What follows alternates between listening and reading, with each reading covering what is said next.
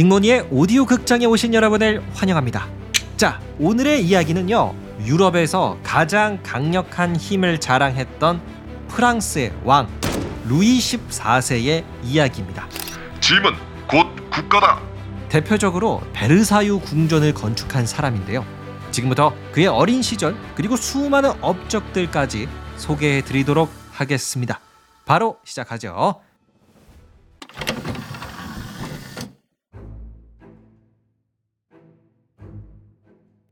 때는 1648년 약 30년간 유럽을 피폐하게 만들었던 참혹한 전쟁이 끝이 났습니다. 아니 대항해 시대의 영광이 어디로 간 거야? 우리 스페인이 이렇게 추락하다니. 괜찮아. 나도 추락했어.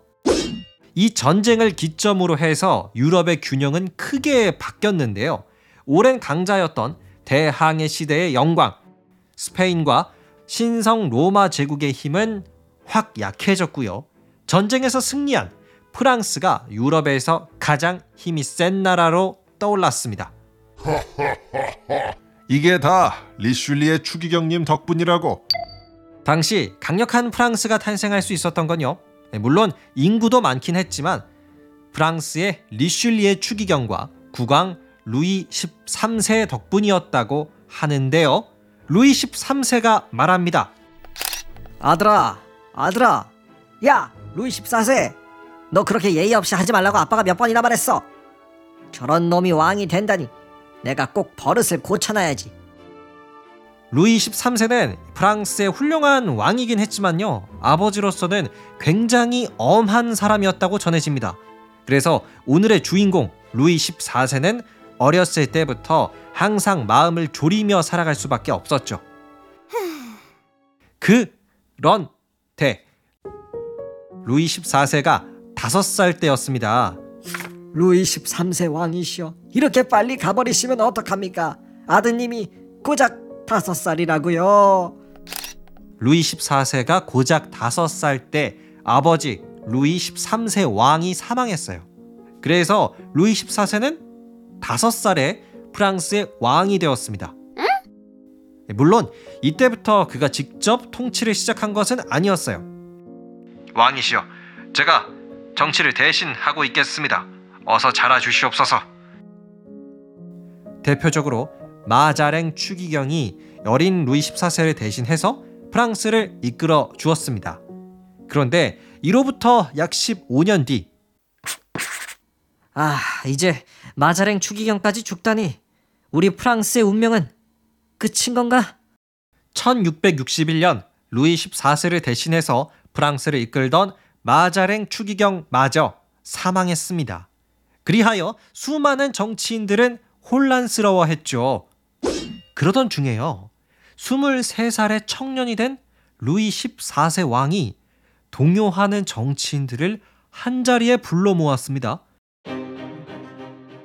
그리고 이렇게 말했죠. 잘 들으시오. 이제부터 프랑스의 모든 일은 내가 직접 관리 감독할 것이오.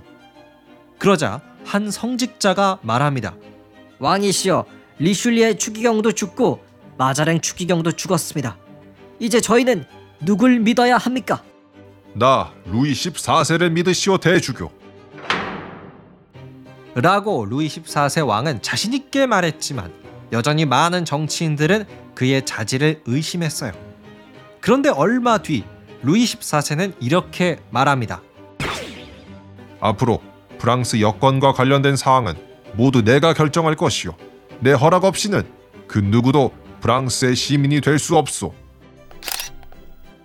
자, 이렇게 루이 14세 왕은 누가 프랑스 사람인지를 결정하는 여권을 본인이 직접 하나하나 통제하기 시작했습니다.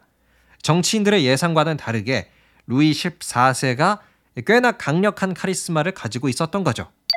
이후 루이 14세는 자신의 권력을 한층 더 강화시키기 위해 다음과 같은 방법을 썼습니다. 이곳 파리의 궁전은 나와 어울리지 않다. 저곳에 그 어떤 것보다 크고 화려한 궁전을 지을 것이다. 그리고 그 궁전의 이름은 베르사유 궁전이 될 것이다. 루이 14세는 왕이 된 지 채 1년도 되지 않아서 베르사유 궁전을 짓기 시작했습니다. 오늘날로 치자면 약 30조 원에서 40조 원이 들어가는 대공사였죠. 그리고 당시 완성된 베르사유 궁전에서 일하던 시종만 한 200명에 가까웠다고 합니다. 자, 언뜻 보면 루이 14세 왕은 뭐 베르사유 궁전 수많은 시종들 을 부리면서 뭐 사치만 했던 사람처럼 보이지만요. 꼭 그렇게 볼 수만은 없습니다. 루이 14세 왕이 말하죠. 여봐라, 저 가난한 화가를 도와주거라. 아, 그리고 저 시인에게 먹을 것도 좀 갖다 주고. 루이 14세는 대규모 자금을 조성해서 화가, 시인 등을 비롯한 수많은 예술가들에게 돈을 지원해 줬어요. 그래서 이때부터 이런 투자 때문에 예술을 하는 또 그리고 지식인들에게 프랑스어가 필수 언어로 자리 잡기 시작했다고 하죠.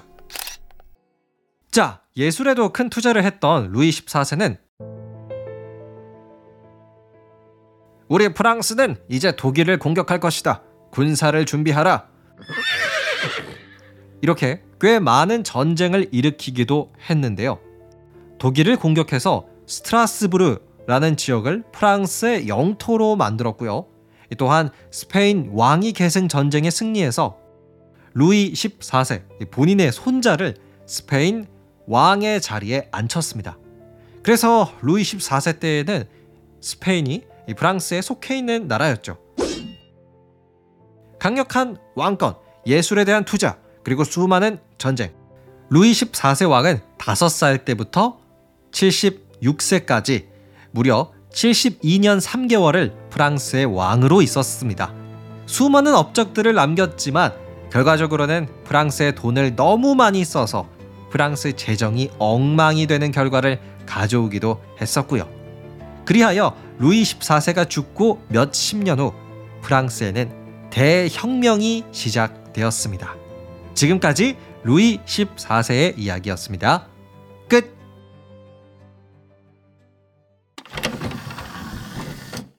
네, 오늘은 루이 14세의 이야기였습니다.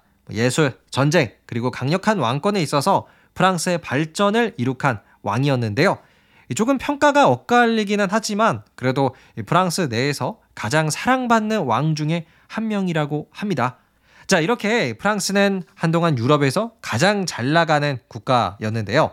그렇다면 이웃나라 영국의 상황은 어땠을까요? 다음 시간에는 영국의 혁명에 대해서 소개해 드리도록 하겠습니다. 지금까지 딩몬이었고요. 오늘도 끝까지 함께 해주셔서 감사드립니다. 제 이야기 재미있으셨다면 구독과 하트도 꼭 눌러주세요. 감사합니다. 안녕히 계세요.